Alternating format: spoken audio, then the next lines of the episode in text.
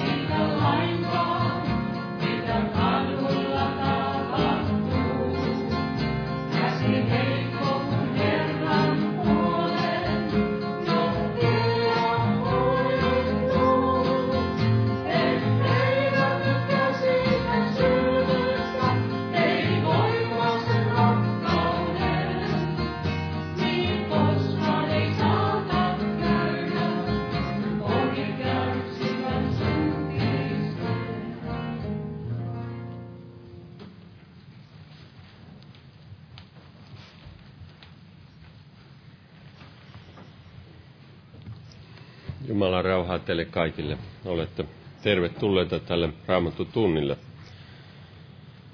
Olemme koolla Jeesuksen nimessä ja lauletaan yhdessä laulu 144.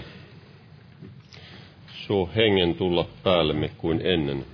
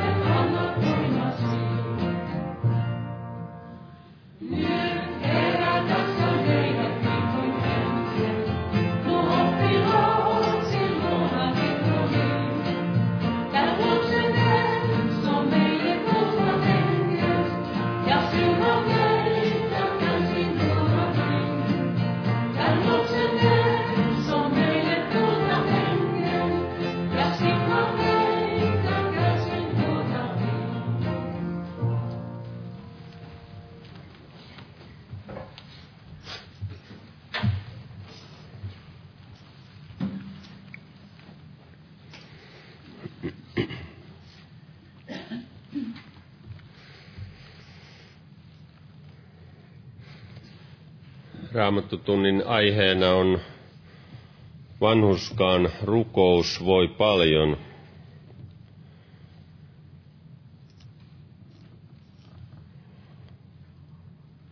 Ja Raamattuhan, Raamatussa on paljon esimerkkejä vanhuskaiden rukouksista, kuinka Jumala on niihin vastannut –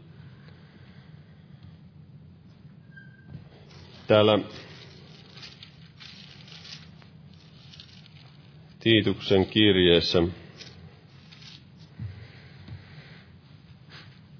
siinä kolmannessa luvussa jakeessa seitsemän sanotaan, että me vanhuskautettuina hänen armonsa kautta tulisimme iankaikkisen elämän perillisiksi toivon mukaan.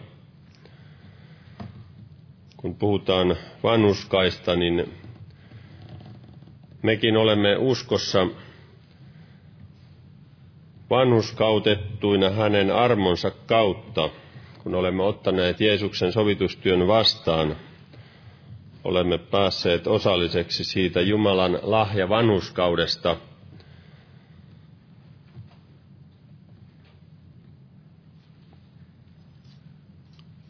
Ja siellä kun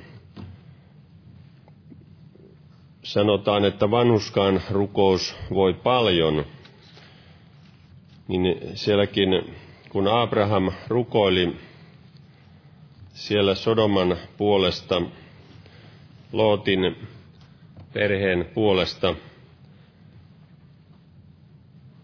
näemme siinä, kuinka Jumala olisi voinut koko kaupungin säästää jos sieltä olisi löytynyt kymmenen vanhuskasta, mutta sieltä ei löytynyt, kun Abraham rukoili. Mutta kuitenkin Jumala johdatti siellä Lootin pois sieltä sen hävityksen keskeltä. Abraham siinä mainitsi ensimmäinen Mooseksen kirja 18 luku. Siinä jakeessa 23 Abraham lähestyi häntä ja sanoi, aiotko siis hukuttaa vanhuskaan yhdessä jumalattoman kanssa? Siellä Jumala oli armollinen Lootille Abrahamin rukousten tähden. Hän oli esirukoilijana siellä.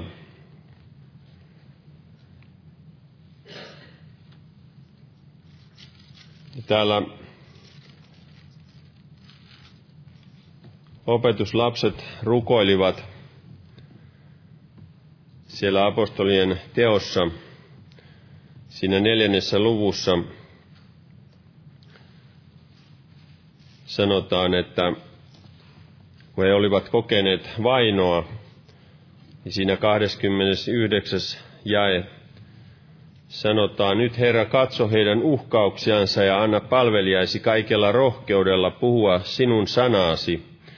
Ja ojenna kätesi, että sairaat parantuvat ja tunnustekoja ja ihmeitä tapahtuu sinun pyhän poikasi Jeesuksen nimentä kautta – ja kun he olivat rukoilleet, vapisi se paikka, jossa he olivat koolla, ja he tulivat kaikki pyhällä hengellä täytetyiksi, ja puhuivat Jumalan sanaa rohkeasti.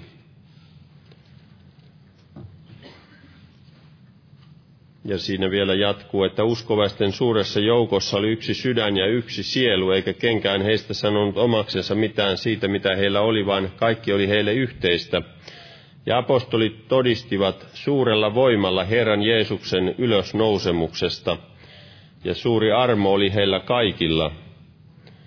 Siellä heidän rukouksiinsa vastattiin, että he saivat voimaa julistaa evankeliumia kaikella rohkeudella.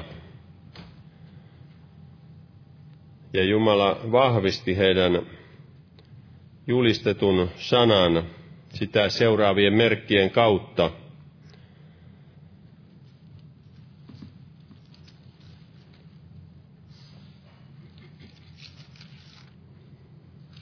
Täällä salmissa 86. Siellä, jos vielä se luetaan siinä, siinä alusta, on Daavidin rukous. Kallista Herra, korvasi minun puoleeni ja vastaa minulle, sillä minä olen kurja ja köyhä. Varjele minun sieluni, sillä minä olen hurskas. Sinä minun Jumalani, pelasta palvelijasi, joka sinuun turvaa. Ole minulle armollinen, Herra, sillä sinua minä huudan kaiken päivää. Ilahuta palvelijasi sielu, sillä sinun puoleesi, Herra, minä ylennän sieluni. Sillä sinä, Herra, olet hyvä ja anteeksi antavainen suuri armossa kaikille, jotka sinua avuksensa huutavat. Ota Herra korviisi minun rukoukseni, tarkkaan minun anomiseni ääntä. Hätäni päivänä minä sinua avukseni huudan, sillä sinä vastaat minulle.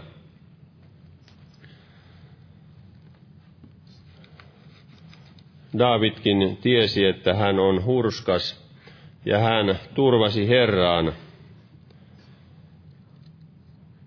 Ja hän tiesi, että hän myös vastaa. Ja meidänkään Jumala ei ole tarkoittanut, että me rukoillaan rukoilemisen vuoksi, vaan sen tähden, että hän haluaa vastata meidän rukouksiimme.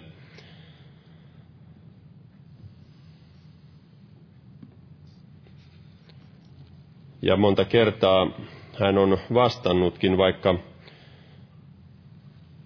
ihan kaikkiin rukouksiin ei aina vastausta saakkaan, mutta silti Jumala kehoittaa meitä rukoilemaan.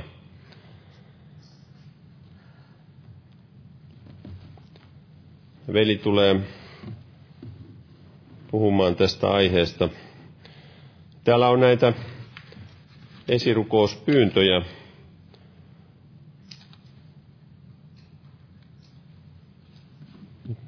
Muistetaan näitä kaikkia ja noustaan yhteiseen alkurukoukseen. Kiitos Isä, että saamme jälleen olla yhdessä koolla sinun sanasi ääressä. Herra siunaa tänä iltana oma sanasi ja veli, joka sanasi julistaa ja ala meidän ymmärrystämme käsittämään kirjoituksia vielä enemmän, ymmärtämään, Herra, sinun tahtoasi ja kuinka sinä tahdot vastata meidän rukouksiimme.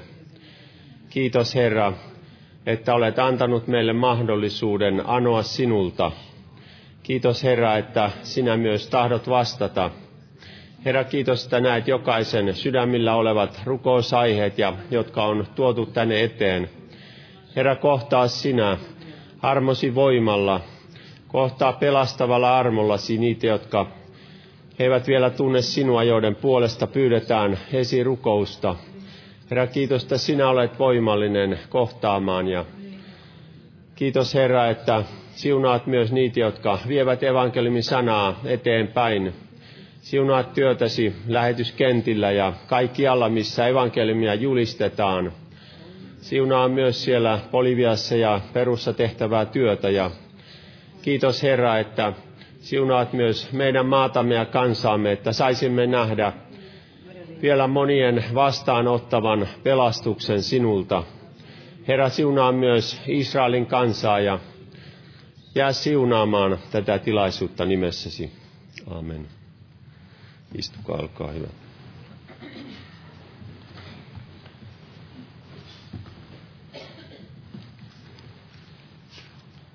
Torstaina ja perjantaina on jälleen nämä päivärukous hetket kello 12.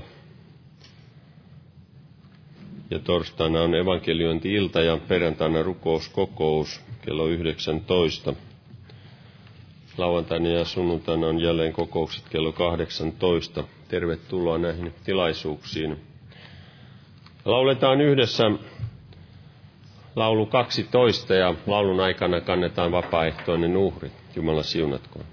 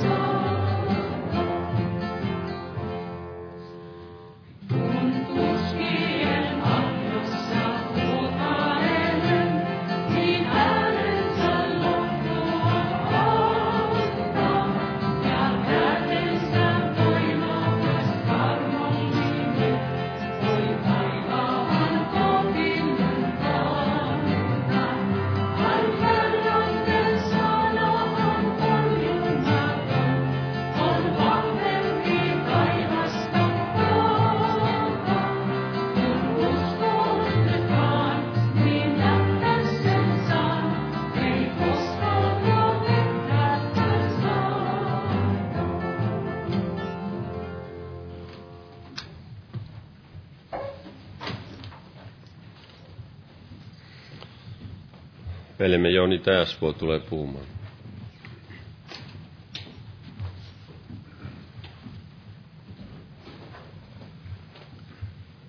Jumalan rauhaa jokaiselle. Eli aiheena tämmöinen kuin vanhuskaan rukous voi paljon.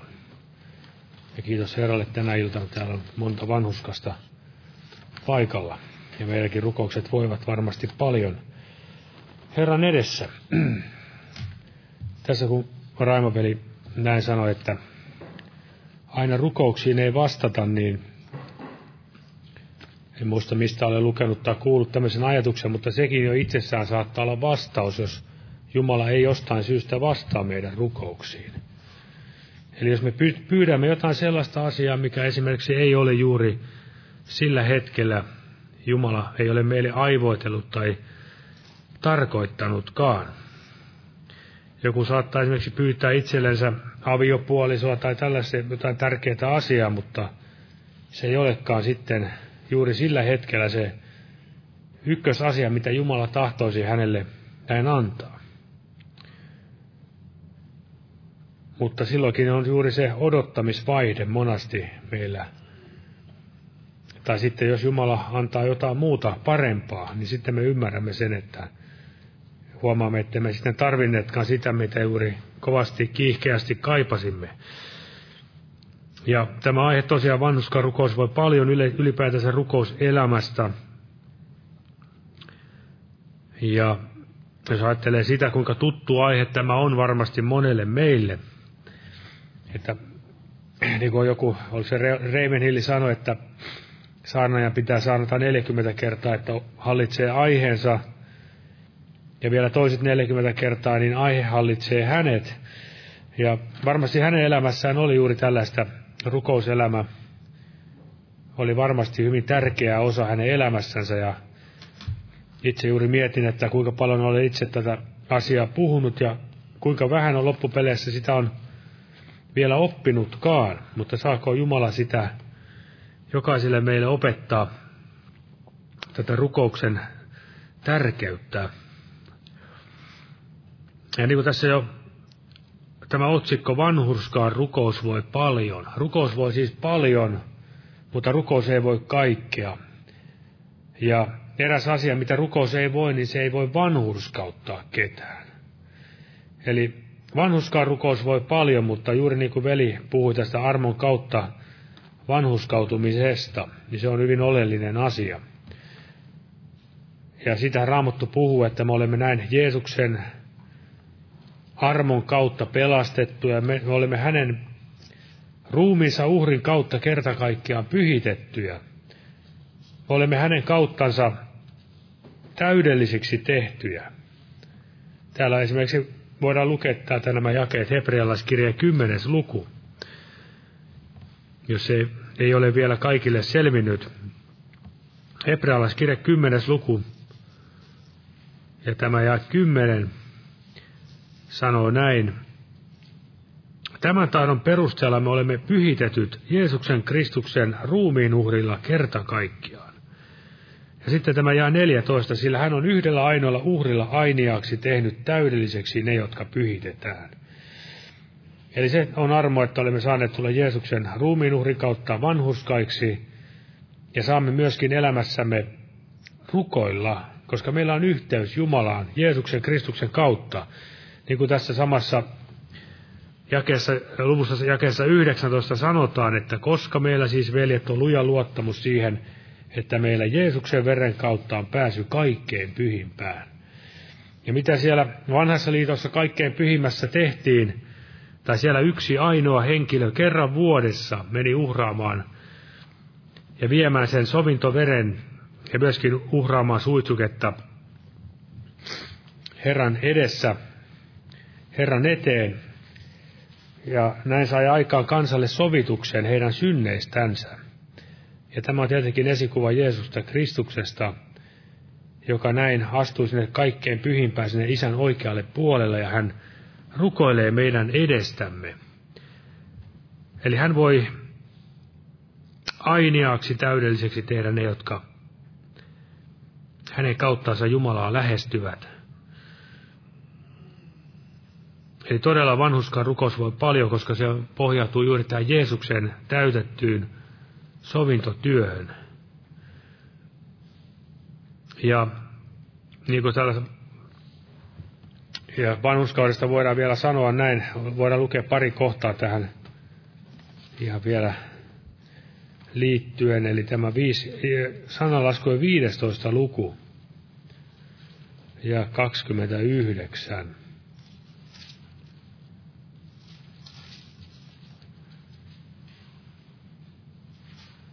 Tämmöisiä ajatuksia myöskin, mitä nyt tässä voisi aluksi näin ottaa, eli 15 ja 29 sananlaskujen kirja. Jumalattomista on Herra kaukana, mutta vanhuskausten, vanhuskasten rukouksen hän kuulee. Eli jumalattomista on Herra kaukana. Miksi Jumala, jumalattomista Herra on kaukana? Koska jumalattomat ihmiset haluavat itse olla Jumalaa kaukana. Jumalasta kaukana. Eli he eivät tahdo tehdä sitä, mitä Jumala rakkaudessaan heille tahtoisi sanoa, että lähestykää minua, niin minä lähestyn teitä. Ja täällä myös sanotaan näin täällä sanalaskujen kirjassa 28. luku. 28 lukuja siinä ja, ja 9. Tässä myös kirjoitetaan näin, eli 28 ja 9. Joka korvansa kääntää kuulemasta lakia, sen rukouskin on kauhistus. Eli paljon maailmassa on tänäkin hetkellä rukousta, joka on Jumalalle kauhistusta. Eli paljon ihmisiä, jotka rukoilevat, ovat jumalattomia ihmisiä, jotka tahdokkaan tulla tuntemaan Jumalaa. Tai sitten on paljon niitä uskovaisia, jotka myöskään eivät tahdo elämässään totella Jumalan tahtoa, vaan ikään kuin tämä rukouselämä tai rukous heillä korvaa kuuliaisuuden ja tämän Jeesuksen täytetyn työn. Mutta näin ei koskaan saisi olla meidänkään kohdalla, että jos me syntiä harjoitamme ja sitten ajattelemme, että rukoillaan nyt muutama minuutti pidempään, niin se on sillä kuitattu. Näinhän se ei voi koskaan olla. Tai se on kauhistus tämmöinen ajatus Jumalalle. Vaan todellinen rukouselämä on sitä juuri Jumalan vanhuskasta elämää meissä. Ja sitä meidän tulee näin harjoittaa, että me, meidän rukouselämämme olisi kunnossa ja tietenkin, että meidän ylipäätänsä meidän uskon elämä olisi kunnossa. Ja muistamme vielä, mitä tämä sokea, sokea mies, jonka Jeesus paransi, tai sokeana ollut mies, jonka Jeesus paransi, hänkin sanoi siellä, kun fariseukset kovasti häneltä tivasivat, että kuka oli se mies, joka sinut paransi, ja he eivät millään oikein tahtoneet ymmärtää, että se oli Jeesus. Ja he eivät millään tahtoneet tunnustaa, että Jeesus oli se, joka oli hänet parantanut, tai että Jeesus olisi vanhuskas mies. Niin täällähän tämä sanoi, tämä Johanneksen evankeliumi yhdeksännessä luvussa, hyvin tärkeä myöskin ihan perusteita rukouselämällämme, Johanneksen evankeliumi yhdeksäs luku, jae 31. Johannes 9 ja 31. Me tiedämme, että Jumala kuule syntisiä, vaan joka on Jumalaa pelkääväinen ja tekee hänen tahtonsa, sitä hän kuulee. Eli sillä on merkitystä, miten me elämme, miten me elämässämme valitsemme asioita. Haluammeko olla Jumalaa pelkääväisiä, tehdä hänen tahtoansa. Jos näin on, niin varmasti elämässämme saamme nähdä Jumalan kirkkautta enemmän. Niin kuin siellä sanotaan, että pyrkikää pyhitykseen, sillä ilman sitä ei kukaan ole näkevä Jumalan valtakuntaa. Ja raamatussa on monia kohtia, moni muistaa sen hyvin tärkeät jakeet siellä raamatussa, missä Jeesus sanoi näitä, että anokaa, etsikää, kolkuttakaa. Eli anokaa, niin teille annetaan, etsikää, niin te löydätte ja kolkuttakaa, niin te, teille avataan. Nämä ovat hyvin tärkeitä jakeita ja varmasti ne nousevat monasti meidän mieleemme silloin, kun me huomaamme, että on jotain, jotain on anottavana Herralta tai jotain asiaa Jumalan tahtoa pitää etsiä. Ja lähdetään tämmöisestä ajatuksesta liikkeelle täällä psalmissa, psalmi kaksi. Siitä kuinka Jumala on uskollinen omille lupauksillensa. Juma, äh, täällä psalmi numero kaksi. Ja siinä tämä jää kahdeksan. Tässä sanotaan näin, että anu minulta, niin minä annan pakana kansat sinun perinnöksesi ja maan ääret sinun omiksesi. Eli anu minulta, niin minä annan pakana kansat sinun perinnöksesi ja maan ääret sinun omiksesi. Eli tässä Herra puhui voidellullensa, eli me varmasti ymmärrämme, että tässä isä puhui pojalle Jeesukselle, Kristukselle. Anu minulta, niin minä annan pakana kansat sinun perinnöksesi ja maan ääret sinun omiksesi. Ja varmasti tätä Jeesus anoi. Siellä hän sanoi, että tehkää kaikki kansat minun opetuslapsikseni. Ja vielä hänellä on se valtuus, niin kuin hän siellä itsekin sanoi, että minulle on annettu kaikki valta taivassa ja maan päällä. Ja me tiedämme, mikä tähän asemaan, mikä tie hänellä oli käytävänä. Tosiaan oli siellä täydellinen Jumala ennen lihaksi tuloa, mutta hänen täytyi myös elää täydellinen elämä tässä langennessa maailmassa, joka oli täynnä vihamielisyyttä häntä kohtaan, täynnä kaikkea sitä syntiä, missä mekin tänä päivänä, tai mikä keskellä me joudumme elämään.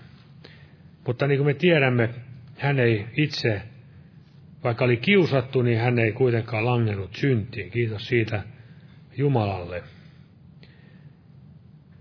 Ja tuli mieleen myös se ajatus sieltä Esterin kirjasta, kun siellä kun Esteri lähestyi tätä kuningasta, niin kuningas sanoi, että mitä sinulla on sydämelläsi, anna minulta, mitä ikänä anotkaan, niin sen sinulle anna vaikka puolet valtakuntaani.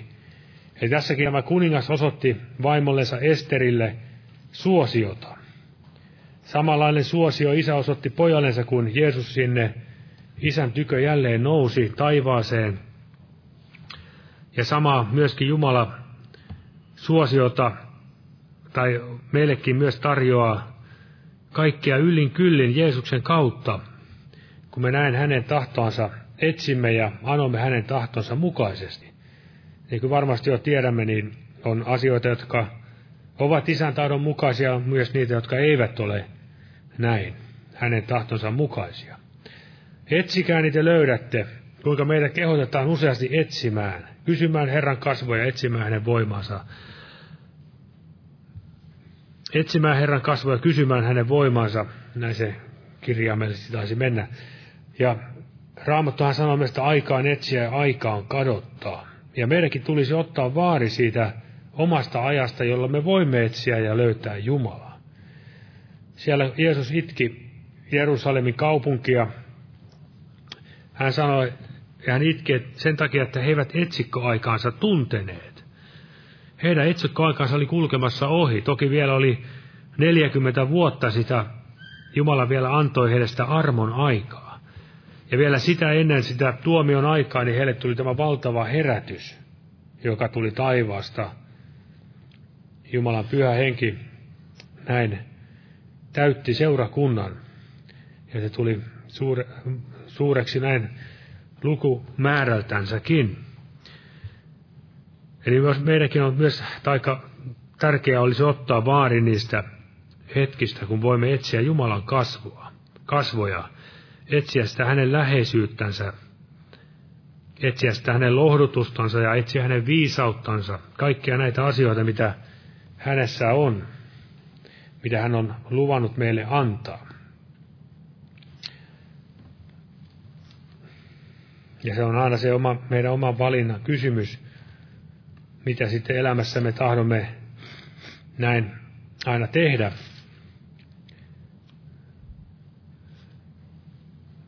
Ja monasti itse on miettinyt näin, kun paljon töitä välillä ja kaiken näköistä menoa ja meininkiä, että ei ole, ajattele näin harmittele, kun ei ole aikaa etsiä Jumalaa tarpeeksi ja rukoilla. Ja myös nämä fyysiset voimavaratkin. Mutta sitten taas kun on aikaa enemmän on loma tai jotain tämmöistä, niin sitten taas kuitenkin huomaa, että nyt kun oli kaikkea yli kyllin aikaa ja sai vähän levätäkin, niin ei tullut siltikään etsittyä Jumalaa. Eli ihminen on kyllä aika lailla aika tämmöinen, miten sanoisi, kurja itsessänsä, raadollinen näissäkin asioissa. Ei millään tahtoisi oikeastaan nöyrtyä Herran edessä. Mutta Jumalalla, Jumalalla on onneksi näihinkin asioihin niitä lääkkeitänsä tarjota myös meille. Että tahtoisimme häntä etsiä. Jotain tämä kohta Jeremia kirjasta. Jeremia kirja 29, tässäkin kuvataan tätä rukouselämää ja Jumalan etsimistä. Hyvin tutut jakeet, mutta luetaan ne silti. Jeremia 29 ja siitä jakeet 11 eteenpäin. Sillä minä tunnen ajatukseni, jotka minulla on teitä kohtaan, sanoo Herra. Rauhan eikä turmion ajatukset minä annan teille tulevaisuuden ja toivon. Silloin te huudatte minua avuksenne, tulette ja rukoilette minua, ja minä kuulen teitä. Te etsitte minua ja löydätte minut, kun te etsitte minua kaikesta sydämestänne. Ja minä annan teidän löytää itseni, sanoo Herra, ja minä käännän teidän kohtalonne ja kokoan teidät kaikista kansoista ja kaikista paikoista, joihin olen teidät karkoittanut. Eli heidän tuli etsiä Jumalaa itseänsä. Heidän ei tullut etsiä uutta kuningasta tai uusia seurakunnan jotain pastoreita tai rukous tai mitä tahansa tämmöisiä tärkeitä hahmoja sinne, vaan heidän tuli etsiä itse Jumalaa. Ja varmasti tässä on yksi ongelma meidänkin aikana, että me etsimme apua ihmisiltä ja odotamme ihmisiltä jotain ihmeitä. Odotamme jotain suuria saarnamiehiä tai jotain muuta erikoisuuksia. Ja aina tulemme uudestaan ja uudestaan pettymään. Mutta kun Jumala etsii tosi sydämestään ilman mitään ketun häntiä kainalossa, niin kuin sanotaan, on valmis laittamaan kaikki ne pelimerkkinsä likoon, niin silloin Jumala on löydettävissä. Eli ei tule etsiä pelkästään näitä ajallisia siunauksia, niin kuin siellä Jeesuskin nuhteli omia, siellä oma aikalaisia, aikalaisiansa, että he etsivät ruuan takia, ruuan takia häntä. Tai sitten, että tulivat vain parannetuksi sairauksista. Eli tämä on se valitettava asia, miten moni etsii Jumalaa vain saadakseen helpotusta johonkin ongelmaan. Ja kun ongelma on ratkaistu, niin sitten ei tullakaan Jumalaa enää kiittämään. Mutta näin meidän tulisi etsiä Jumalaa, koska hän on löydettävissä. Siellä Davidkin rukoili, että sinä annat minun sydämeeni suuremman ilon kuin heillä on runsaasta viljasta ja viinistä. Tänäkin aikana ihmiset meidän maassamme varmasti iloitsevat monesta runsaasta ruuasta ja juomasta, mutta Jumalan lapsella on suurempi ilo Herrassa, hänen yhteydessään. Ja sitten myös rukouselämään, niin siihen liittyy, liittyy tämä asia, tämmöinen odottamisen aika. Eli joskus on se odottamisvaihe päällä. Joudumme odottamaan Herran aikaa, että hän ajallansa meidät korottaisi, niin kuin siellä sanotaan. Ja siihen astihan meidän jokaisen tulee nöyrtyä, nöyrtyä Herran väkevän käden alla. Ei rupea itseänsä korottamaan mihinkään, vaan koska sen tekee Jumala omalla ajallansa. Meidän tehtävä on vain rukoilla, että voisimme olla siellä Herran jalkojen juuressa näin nöyrällä haralla tunnolla. Ja siellä todella tämä odottaminen palkitaan, niin kuin me hyvin muistamme tämän tutun jakeen täältä, jakeet täältä psalmista 40.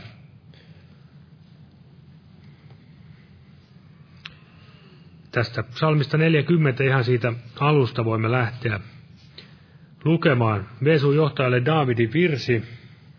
Hartaasti minä odotin Herraa ja hän kumartui minun puoleeni ja kuuli minun huutoni.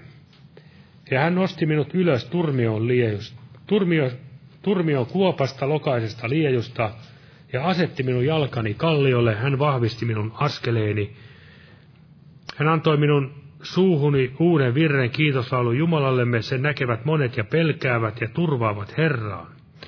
Autua se mies, joka panee turvansa Herraan, eikä käänny ylpeiden puoleen eikä niiden, jotka valheeseen eksyvät.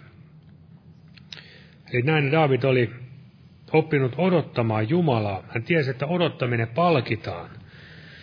Sitä ei palkita, että me hätäilemme ja rupeamme tekemään näitä oman käden ratkaisuja. Siitä saamme monasti sen häpeän, niin kuin me hyvin raamatustakin sen tiedämme. Vaan niin kuin siellä Davidkin toisessa psalmissa sanoi, että ei yksikään, joka sinua odottaa, joudu häpeään. Häpeään joutuvat ne, jotka ovat syyttä uskottomat. Eli odottaminen palkitaan. Jumala on luvannut vastata, kun me siellä hänen edessänsä odottamme ja etsimme hänen kasvojansa.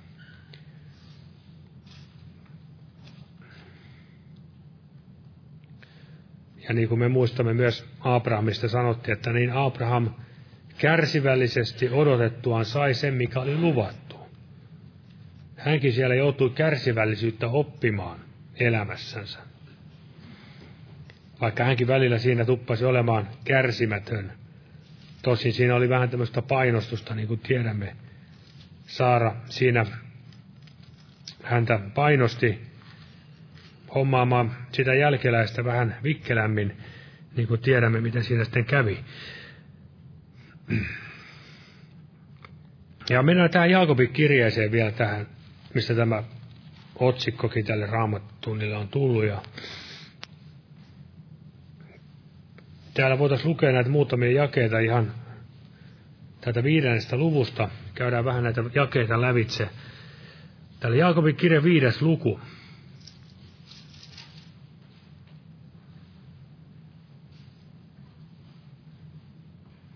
Ja siitä jakeesta 13.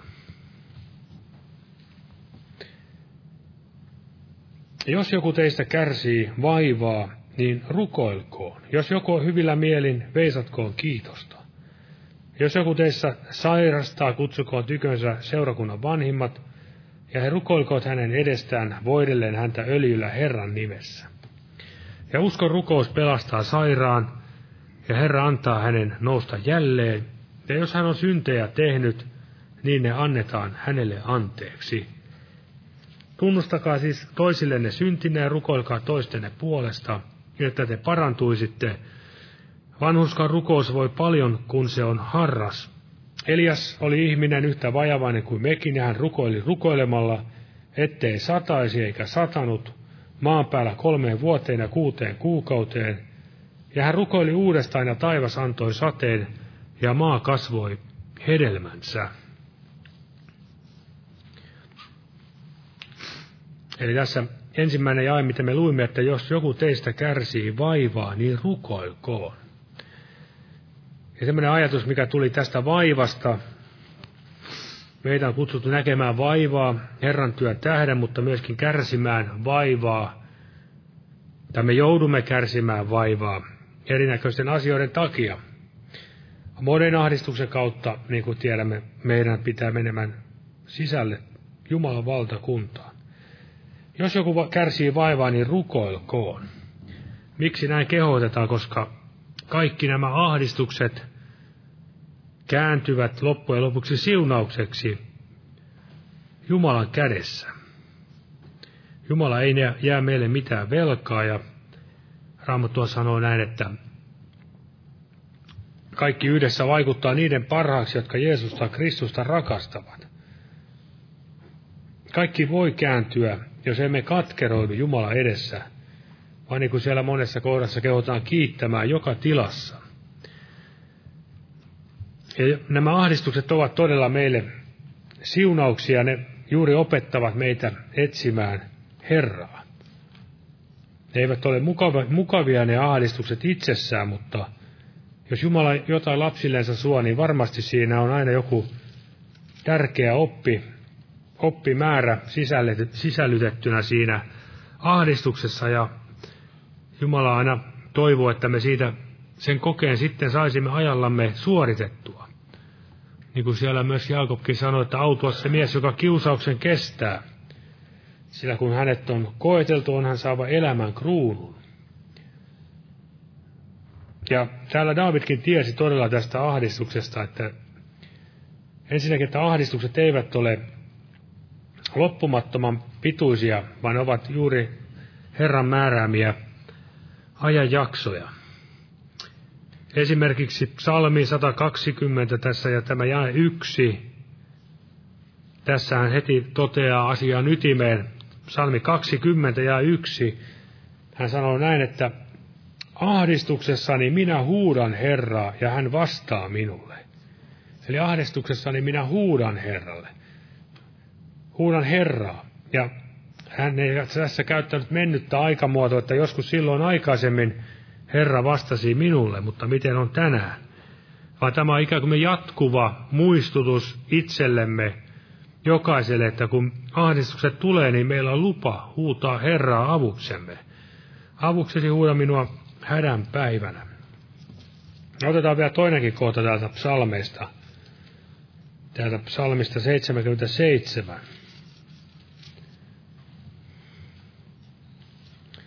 Tämä on tämmöinen kuin Aasafin virsi. Tässä jää kolme, sanoo näin, 77 jää kolme. Ahdistukseni aikana minä etsin Herraa. Minun käteni on yöllä ojennettuna, eikä väsy, minun sieluni ei lohdutuksesta huoli. Eli jos rukouksesta ei olisi mitään hyötyä, niin mitä, mitä yleensä olisi järkeä näitä jakeitakaan tänne kirjoituttaa? Jos ei ole mitään järkeä etsiä Herraa ahdistuksen päivänä eikä huutaa häntä avuksi, vaan todella raamattu on täynnä näitä lupauksia, ihmeellisiä lupauksia meille jokaiselle, että avuksesi huuda minua hädän päivänä. Ja täällä myöskin Uuden puolella Paavali myös kirjoitti näistä ahdistuksista nämä hyvin tutut jakeet. Otetaan täältä vaikka raamatun, tai siis roomalaiskirjeen viidennestä luvusta.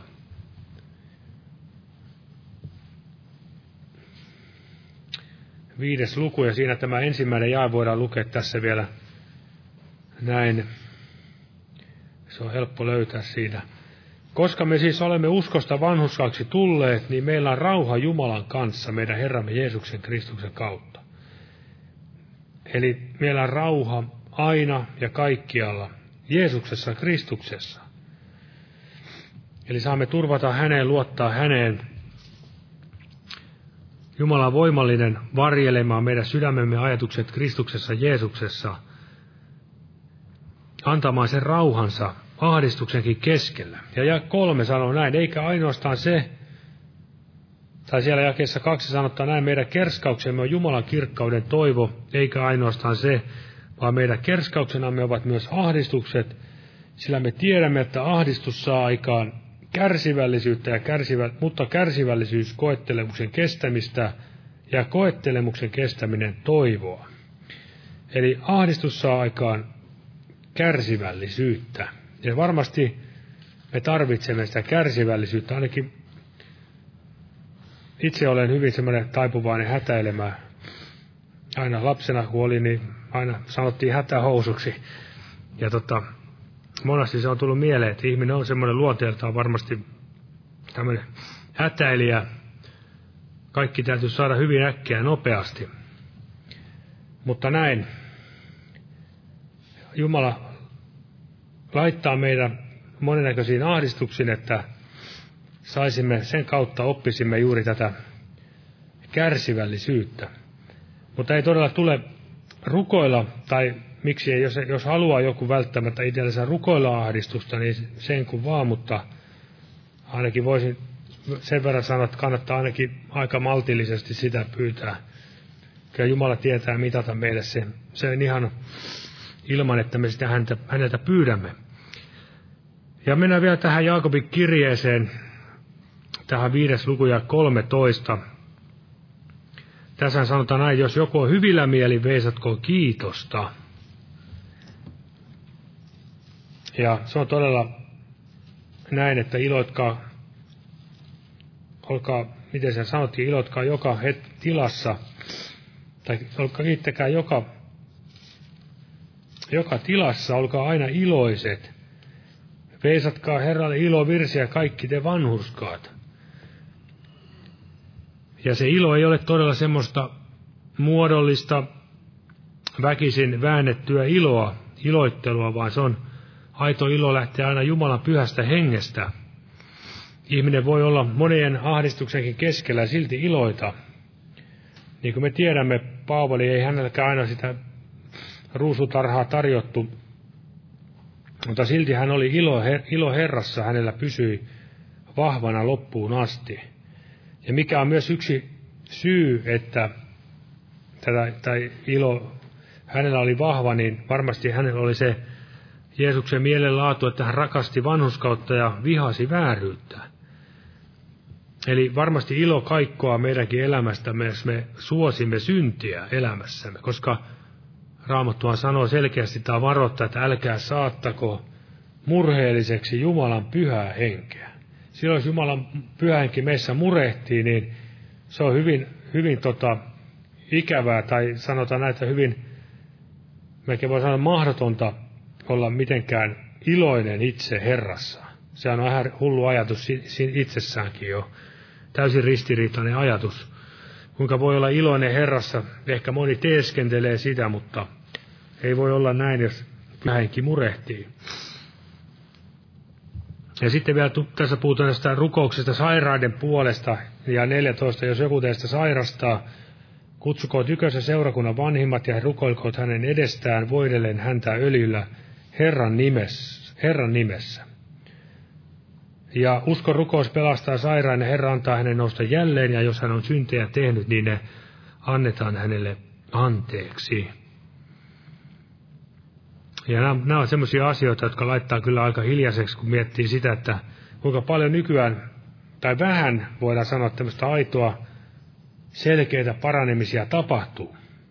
Vaikka niitä monissa niin sanotuissa tämmöisissä parantamuskokouksissa väitetään tapahtuvan, mutta,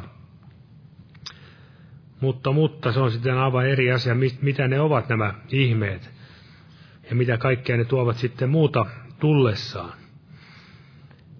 Mutta tässä todella tämä raamatullinen ohjeistus, eli uskon rukous, pelastaa sairaan ja varmasti myös tarkoittaa parantaa. Mutta uskon rukous edellyttää myöskin sitä uskon henkeä. Ja joskus jopa sitä uskon lahjaa, erityistä armolahjaa ja terveeksi tekemisen lahjaa. Ja näitä meidän tulisi rukoilla, että niitä olisi seurakunnan käytössä. Eli ne ovat kaikki yhteiseksi hyväksi. Ja niinhän me muistamme todella siellä ihmisiä voideltiin Uudenkin liiton puolella, opetuslapset voitilivat öljyllä ja näin rukoilivat sairasten puolesta ja ne paranivat. Ja näin tapahtui paljon siellä alku seurakunnankin päivinä. Ja sitten ja 16, tunnustakaa siis toisillenne syntinä ja rukoilkaa toistenne puolesta, että te parantuisitte. Ja tässä ajatus, tunnustakaa siis toisillenne syntinne. Ja tietenkin ennen kaikkea meidän tulee silloin, kun me tunnustamme syntejä, niin ennen kaikkea Jumala edessä aralla nöyrällä katuvalla mielellä tunnustaa Herralle syntimme. Eli synti ei, tai jos on semmoista kevyt, kevytmielistä syntiä, tai miten sanottu, kevytmielistä tunnustamista voitaisiin sanoa näin. Eli kyllä ihminen voi tavallaan tunnustaa Jumalalle syntejänsä, mutta eri asia on sitten se, että onko vielä valmis täysin tekemään parannusta niistä. Nämä on hyvin eri, eri asioita, että onko se parannuksen tai tunnustaminen ja parannuksen teko mieli todellista. Saako siinäkin Jumala tehdä työtä sydämissämme, että kaikki ne semmoiset siteet ja kahleet sieltä irtoaisivat. Ja myöskin kehotetaan tunnustamaan toisillemme syntimme. Ja tietenkin siinä täytyy olla viisautta, että ei ihan kelle tahansa niitä rupea kertoilemaan, koska ei sekään välttämättä aina osun kohdalla edes. Kertoo väärälle henkilölle, joka sitten kertoo, levittelee asioita eteenpäin, sekä ei varmasti ole Herran tahton mukaista. Ja myöskin tämä ajatus sairaus syntien seurauksena. Varmasti on monennäköistä syntymäpikaista tai semmoista sairautta, mitä, mille me emme voi itse mitään, mutta on myös kyllä semmoistakin sairautta varmasti, jotka ovat meidän itsemme aiheuttamia. Jos vaikka joku juo paljon, niin saa maksakirroosi tai polttaa hirveästi tupakkaa ja saa keuhkosyövä, niin kyllä niissä on selkeä yhteys. Mutta näin meidän tulisi tutkia itseämme, ettei meitä näin tuomittaisi. Ja on myös ihmeellinen lupaus raamatussa monia, monissa kohdassa siitä, että jos meillä ei ole sy- syntiä sydämellämme sellaisena taakkana, niin Jumala kuulee meidän rukouksemme. Ja Jumala myöskin on voimallinen parantamaan ne meidän sisäiset, sisäisen elämän alueitakin. Hän parantaa ne, joilla on murtunut sydän. Eli varmasti, varmasti näitäkin haavoja meissä on monen näköisiä. Hän parantaa ne, joilla on särjetty sydän ja sitoo heidän haavansa. Ja varmasti näitäkin elämässämme olemme saaneet kokea monennäköistä haavaa, sisäistäkin haavaa, mitä Jumala tahtoo meissäkin parantaa. Ja varmasti myös se, että me koemme Herralta tämmöistä paranemisen aikaa, niin se, että meillä olisi myös halua kertoa tai myös muita ihmisiä osoittaa heille tätä Jumalan rakkautta. Ja ei enää kovin pitkään tässä mennä, niin puhutaan vielä tästä Eliasta vähän. Elias oli ihminen, siinä jää 17, yhtä vajavainen kuin mekin. Ja Elias todella rukoili, ja Eliasta ja Johannesta, Johannes Kastaja monasti verrataan keskenään. He olivat molemmat rukouksen miehiä. Johannes Kastajasta sanottiin, että hänet oli täytetty pyhällä hengellä hamasta äitinsä kohdusta. Molemmat käänsivät Israelin kansan lapsia Herran tykö. Molemmat siellä seisoivat Herran neuvotteluissa ja saivat sen, siitä myös Jumalan sen sanan ja viisauden ja voiman julistaa Herran sanaa kansalle ja kääntää monet heistä Jumalan tielle. Ja siellä myöskin Johanneksessa sanot, Jeesus itse antoi todistuksen, että hän oli palava ja loistava lamppu. Ja varmasti molemmat olivat rukouksen miehiä, niin kuin tässä puhutaan rukouksesta Eliaksen y- yhteydessä. He elivät tämmöistä yksinkertaista elämää, johon ei varmasti hirveästi mahtunut tämän maailman viihteet ja muut. Heitä ei todellakaan maailman rakkauden takia vainottu eikä laitettu päätä pölkylle, vaan nimenomaan sen takia, että he rakastivat Jumalaa. Tosin Eliasta tiedämme, että Herra hänet otti ylös. Eli raamattu nämä esikuvat ovat näin korkeatasoisia, mutta kuitenkin ihmiset Jeesusta tietenkin lukuun ottamatta olivat kuitenkin yhtä vajavaisia kuin mekin. Ja se, mikä tekee mahdolliseksi meitäkin oppimaan rukousta, on tietenkin rukouksen henki, eli pyhä henki. Armo ja rukouksen henki. Siellä Paavali sanoi, että Herran henki, jotka Herraa katsovat, muuttuvat Kristuksen kuvan kaltaisuuteen. Kaikki nämä vanhakin, tai raamatun esimerkin henkilöt, niin heissä heijastui sitä, mitä Jeesus oli täällä maan päällä, kuinka hän rukoili, kuinka hän eli isänsä yhteydessä. Kuinka hän siellä katseli, keskusteli, seurusteli isän kanssa kasvoista kasvoihin. Ja tänäkin päivänä Jeesus kolkuttaa meidänkin sydämemme ovelle ja pyytää päästä aterioitsemaan meidän sydämemme eli meidän kanssamme, ja se on varmasti juuri sitä yhteyttä hänen kanssansa, että me emme hotki niin kuin pikaruokaa tätä raamattua ja rukousta, vaan siellä viihdymme hänen seurassaan ja opimme häntä näin paremmin tuntemaan. Aamen. Nosta vielä pyytämään siunausta.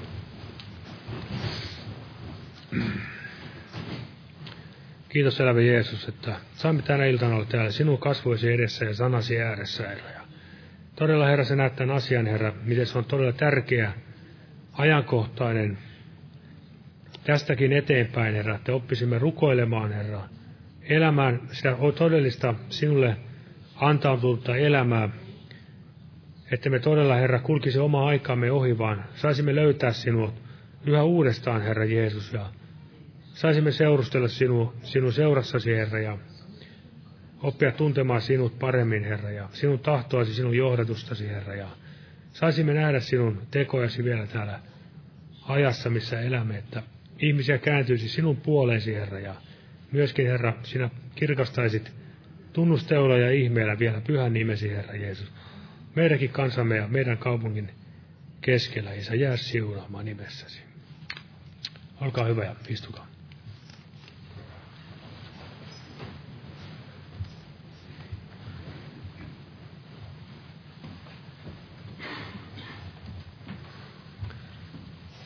Lauletaan vielä yhdessä laulu 457.